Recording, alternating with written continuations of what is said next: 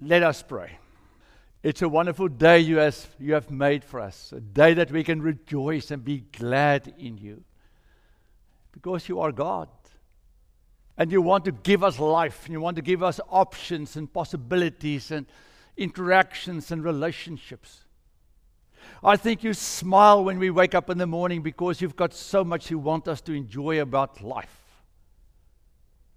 But we are in a very broken, complex world. That's why you came to us to tell us that you understand that living in this world is not always this easy. But you are here to guide us and to bring us the most important thing that any individual needs, and that's hope. To know that we are not alone, to know that we belong to the one who created us, who formed us, who molded us in the womb, who gave us life because life can only come from life. We thank you, Lord, for your involvement in our lives. We thank you for your scripture, your word that you've given us. And we thank you today for Jesus that came to die for us on the cross, for the Holy Spirit who's with us in this building to help us grasp the truth of your word. So, as we are here in your presence, I ask, O Lord, that you will bless the words I need to share today, that these words may be words from you to help us to be what you have called us to be children of God in a time like this. We ask this in your name alone. Amen. So, why would a mother that is 39 years old leave her family, including two week old twins, to go and follow this guy, Marshall, Marshall Applewhite. Why would a 72 year old grandma with grandkids and still a husband who's alive leave her house in Iowa to go and join this cult? Why would they in March 1997 all decide to commit mass suicide because he asked them to do this. It continues. Why would people leave their homes and they go and follow the name of a guy called David Koresh?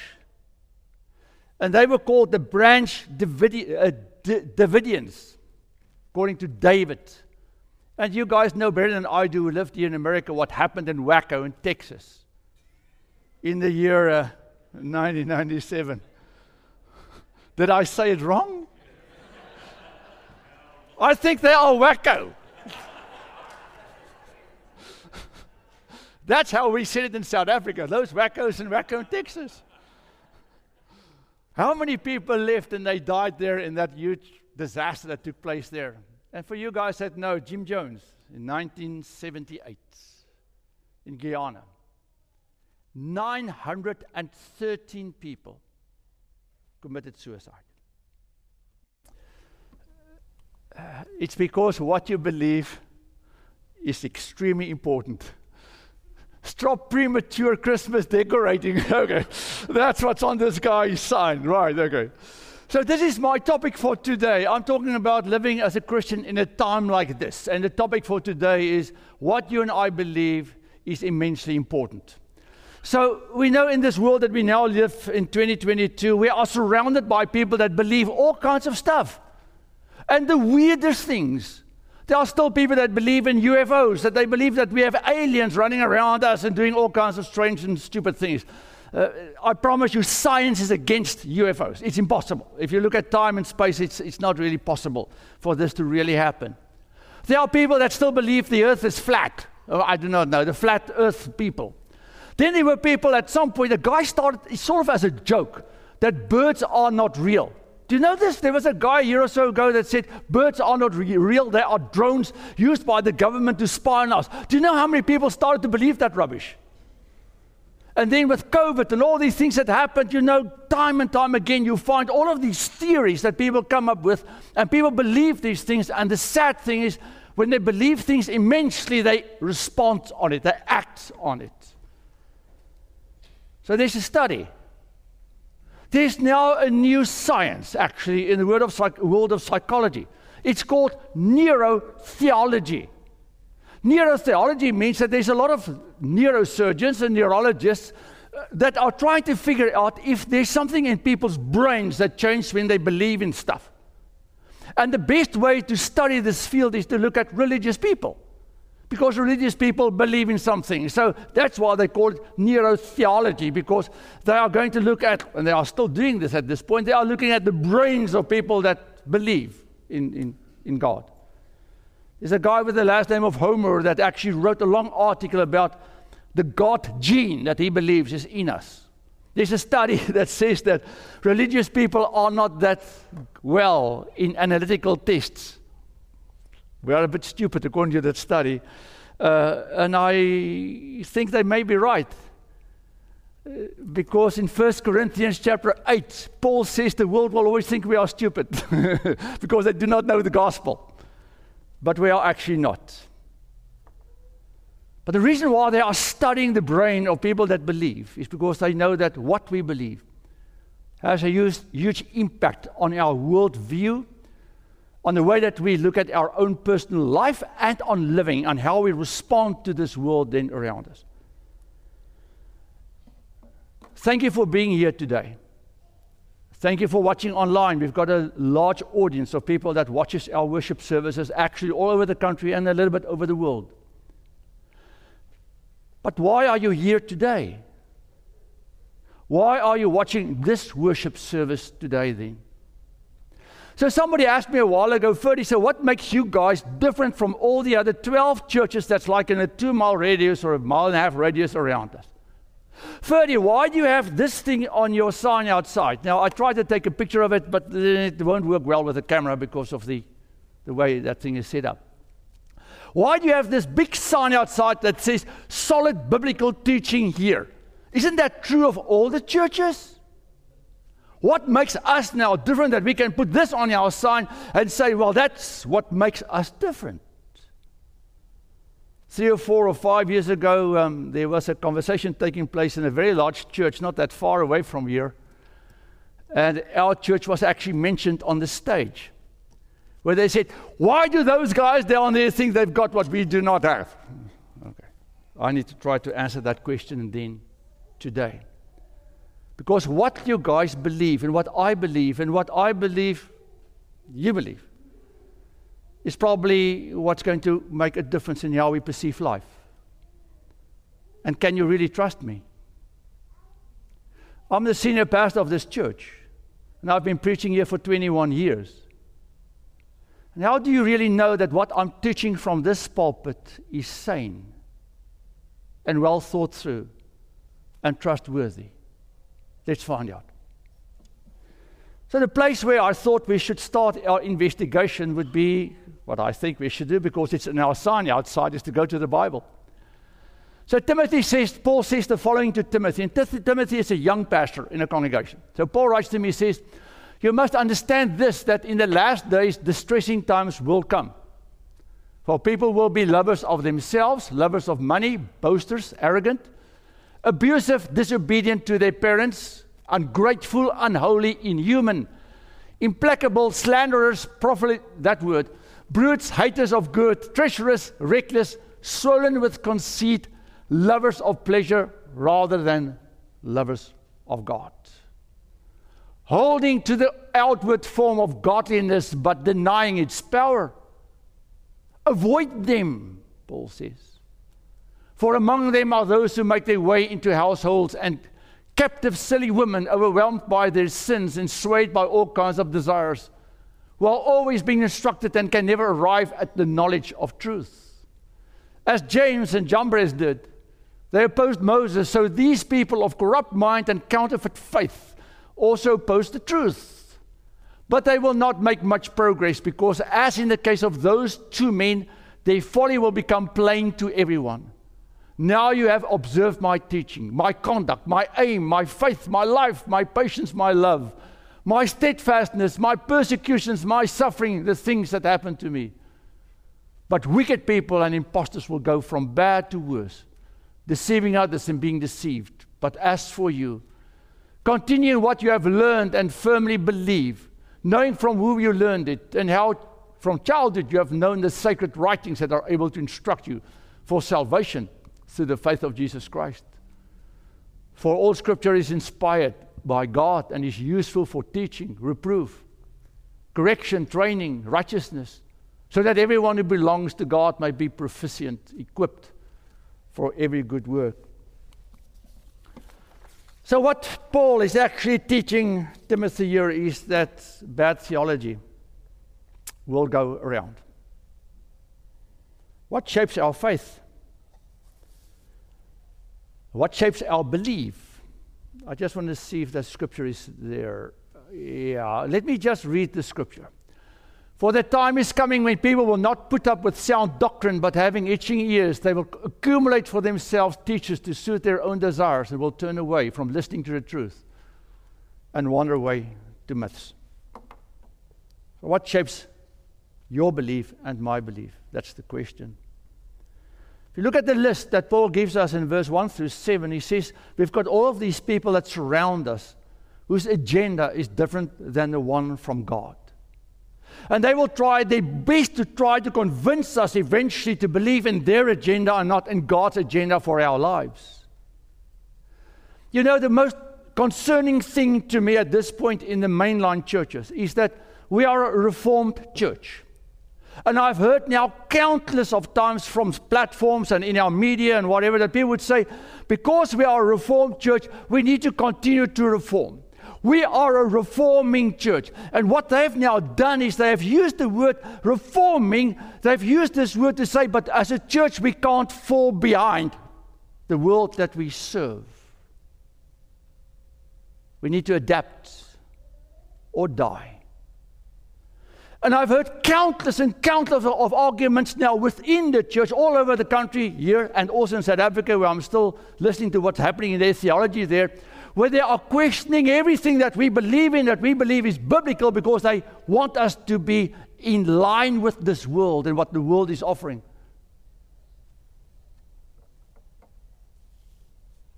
Do you know what the biggest reckless term is that's been used by the church today? God loves you. That's the uh, Wednesday evening. I said I'm going to reveal this today. That's the ephod. That's the wrong thing at this point that the church is using. Because Daniel tried to do the right thing by building you Wednesday evening's program. Wanted to build the ephod, and that became a snare to his people. From platforms in our magazines, I hear the word God loves you constantly. I see this on banners where people are now marching in the streets. The problem is, it's true that God loves us, but you need to add something to it, and that's never added. And what should be added is that God loves you so much that He sent His Son to this world to die for you that you can change your life. That you can, become a follower of Jesus. And when you are a follower of Jesus, you can't do whatever you want anymore. But at this point, the church is standing and saying to people, hey man, you can go and live your life as you think fit. You don't even need to think about God anymore. You can do whatever you please. God just loves you. 30, you can go live your life as you want. You can have as many girlfriends as you want. You never need to come home. You never need to talk to your wife. Louise loves you. That's all you need to know.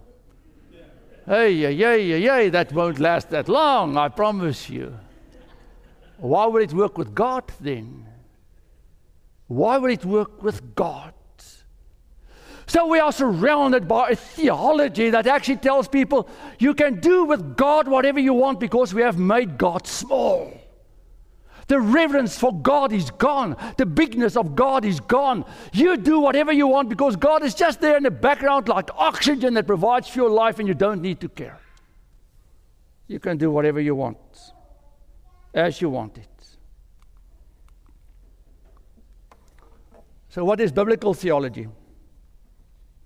Somebody asked me once and said, So, what do you mean when you say you are from a Reformed church? Because I'm a Reformed pastor. What does it mean for you, Ferdy? Do you know what the Reformation means? Do you know why the Reformation took place? It took place because the church during that time was corrupt, terrible, horrible. And Luther said, We need to get back to God's word. Reformation means to constantly adjust your life in line with God's word to find, am I still in line with what God wants me to be and God, how God wants me to look at life? Reformation means to turn back, to turn back because this world will pull me away and I need to turn back towards God. And I always say, do you know what the definition of reformation is? I give every one of you a Bible. I put you on your own island. Only you on your island with food. I promise you, you'll have enough to eat. And I leave you there for four months, six weeks, maybe six months. And the only book you have to read is this one. And when you are done, and we pick you up, your theology will all be the same. All the same. The problem now is I give you a Bible, I drop you off in Los, uh, Los Angeles, and your theology is like Los, Los Angeles theology. I drop you off in Las Vegas, and I give you a Bible, and after a while, your theology is a little bit Las Vegas like because, you know, we need to get these guys to gamble. That's okay, but it's sin. It's sin. I drop you off in New York and I give you a Bible and I say, well, you need to figure out what God wants. And eventually you've got a New York theology because we need to accommodate all the things that's happening in New York and we can't, as a church, look so strange and weird. So let's look like the world do. So Reformed theology means that I give you a Bible and that's the only thing you have to read. And when you are done and I'm done, we will have the same belief. That's why a Reformed church in South Africa, America, Kenya, Germany, whatever, if they are biblically based, will have the same doctrine. Another thing that's part of our Reformed faith, sound doctrine that Paul writes about, is what we believe in the Reformed Church. The Reformed theology believes there are five things that's the basis of everything. Sola gratia, that's grace alone, because only by God's grace you and I can sit in this building. Sola fide, that means faith alone. The only way you can come to salvation is through your faith in Jesus Christ. But what does faith mean? Faith doesn't mean I say there is a God. Faith means that's my God. And I fall on my knees before that God because He's God and I'm not. Sola scriptura, scripture alone. Because the Word of God is the only direction we have for our life and for our living. And I can't start to add to His Word what I think should fit well in this time and think it's going to work.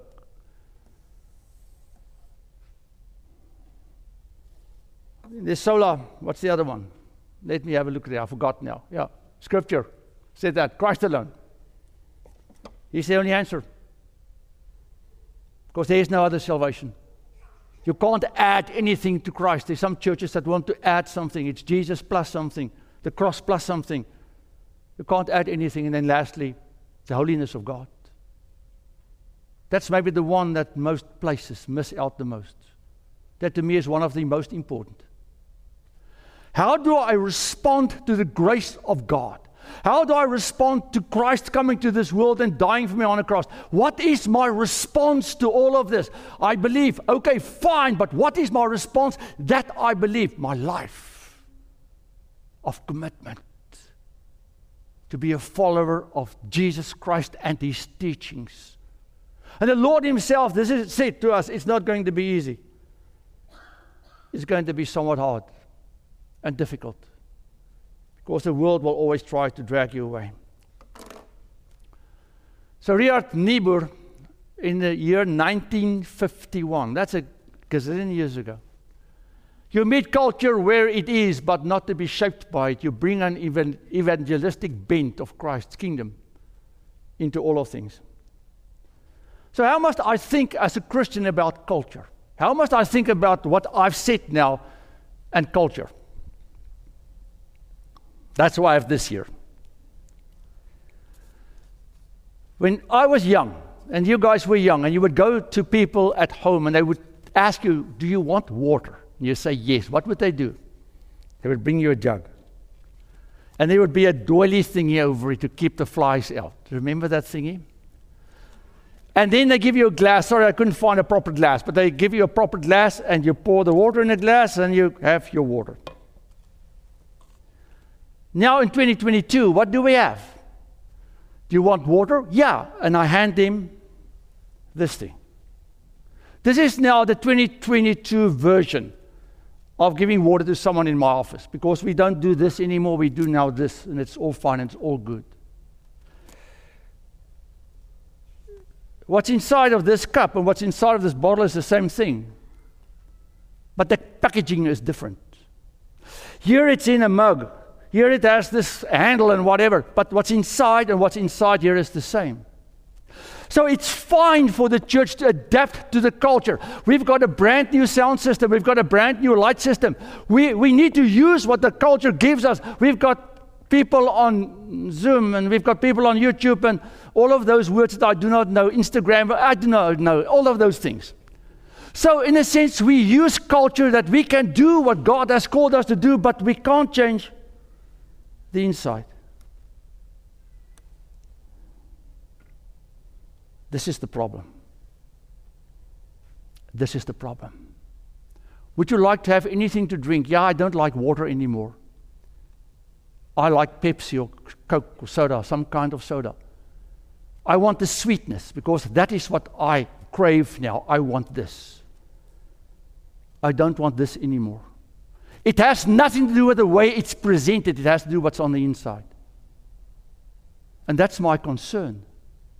My concern is that we now live in a world where the church do not always give what is okay for our culture, but what they give on the inside is not what God has given us to present.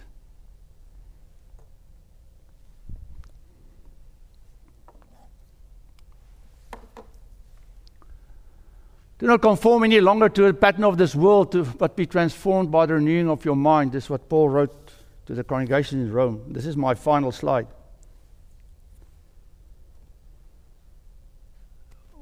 Why would, why would a 39 year old leave her family to follow that weird guy? Because, in some way, shape, or form, what she read about him changed her mind. And she started to think differently about her life, and she sacrificed her own for his teaching. Why would so many people during our time do the weirdest stuff? Because they are listening to what other people are saying, and that forms their minds. And you can read this, all of this neurology stuff. I've read a lot of this during the last two weeks.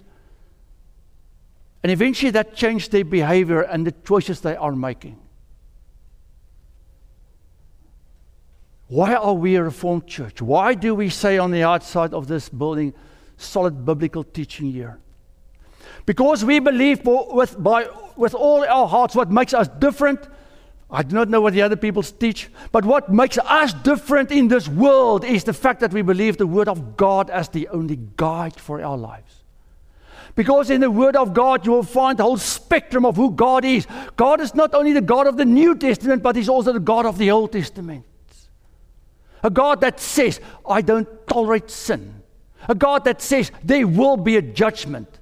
A God that says, You turn on your back on me, you will be alone.